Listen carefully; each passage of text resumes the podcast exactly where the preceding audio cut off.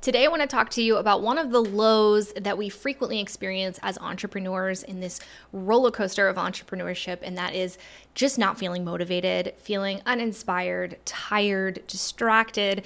This can come on for lots of different reasons just burnout, things happening in our personal lives, or um, honestly, just needing a break.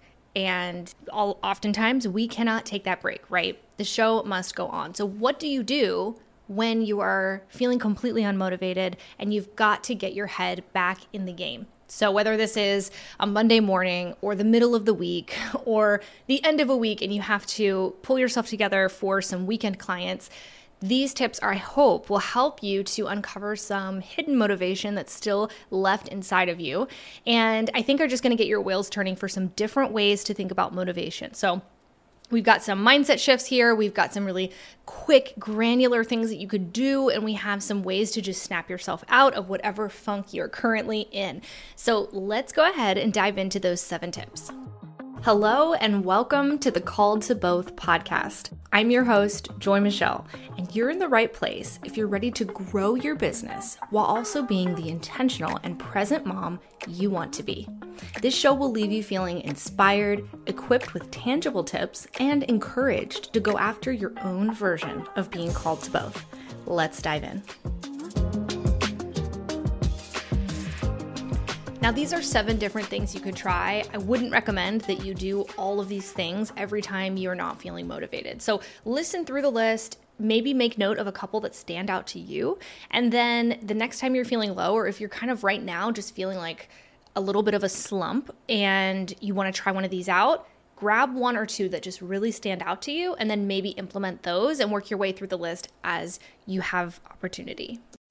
All right, so the first thing I like to do when my motivation is low is to get a quick win by closing a loop somewhere outside of business.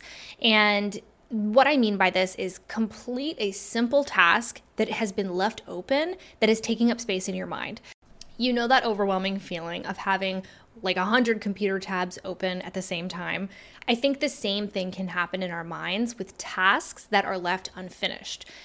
So find something simple, something that's going to take 2 to 5 minutes. And a lot of times this is an email that just it needed a thoughtful response and at the time I didn't want to answer it and I have 5 minutes. So I start with something like that and I give my brain that dopamine hit so that I can move to the next thing. And a lot of times, when you get something off of your list or off of your mind that has been on your mind for a while, even outside of business. So, even if this is something in your house that needs to be done, something that needs to be mailed, something that needs to be fixed, something that needs to be moved, maybe you have something that you need to take upstairs, something that you know in the back of your mind, oh, I've got to get that done. I like to clear that. It's like clearing the mental cobwebs. And I think it can have such a clearing effect and often leads to a couple more simple two or three minute tasks. The other thing I like to do is pull out a sheet of paper and journal, stream of consciousness journaling for two pages. This is something I like to do before I start work every single day. If I'm on it, if I have given myself adequate time, I don't do this every day, but honestly, most days out of the week, I'm doing this. And I think of it as like just clearing the mind. You know, sometimes it's a list, sometimes it's a thought, sometimes it's a rant. It doesn't really matter. I really try not to censor the page whatsoever. I try not to judge any of it. I just get it all out so that I can move on. And this is this is a direct pull from the book The Artist's Way, which I've talked about here so many times on the podcast, but I am just a really big believer in the book and in the program.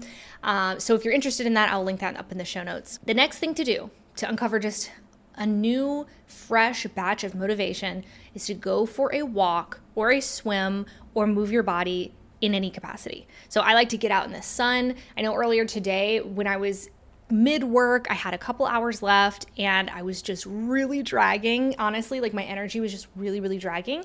I just grabbed myself a snack and I was already gonna have that snack and I just decided to walk around my backyard. So I'm literally just walking in circles in my backyard around the trampoline where my kids jump, around the little swing set that we have and I'm just trying to get some sun. I'm trying to move and move my body because I spend a lot of time sitting behind the computer, whether I'm writing out content, recording for the podcast, making videos for YouTube, getting on coaching calls with my one-on-one business clients. Like I am sitting a lot. And so it's really important for me to get up and move. And a lot of times that's where I come up with my best ideas. That's where I feel like I work things out.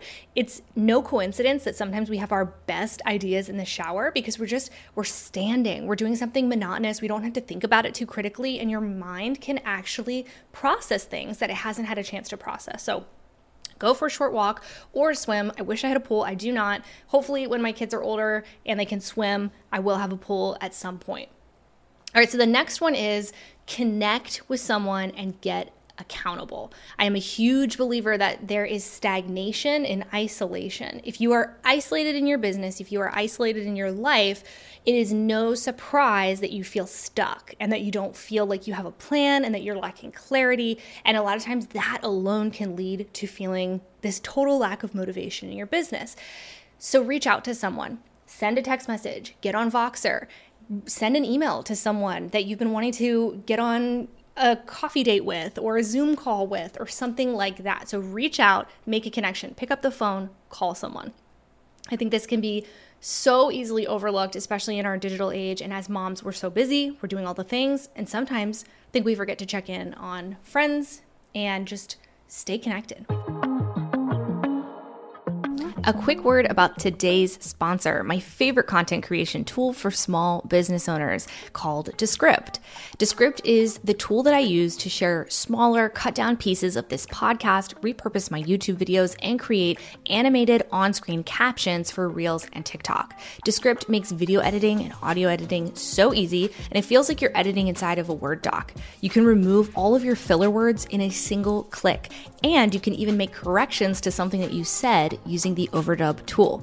If you create content in your business, I highly recommend that you take a look at this tool. It is absolutely packed with features and it's very user friendly. As someone who does not have a professional background in video editing, I found it simple to use and learn. I'll have a link for you in the show notes and you can give it a try today for free.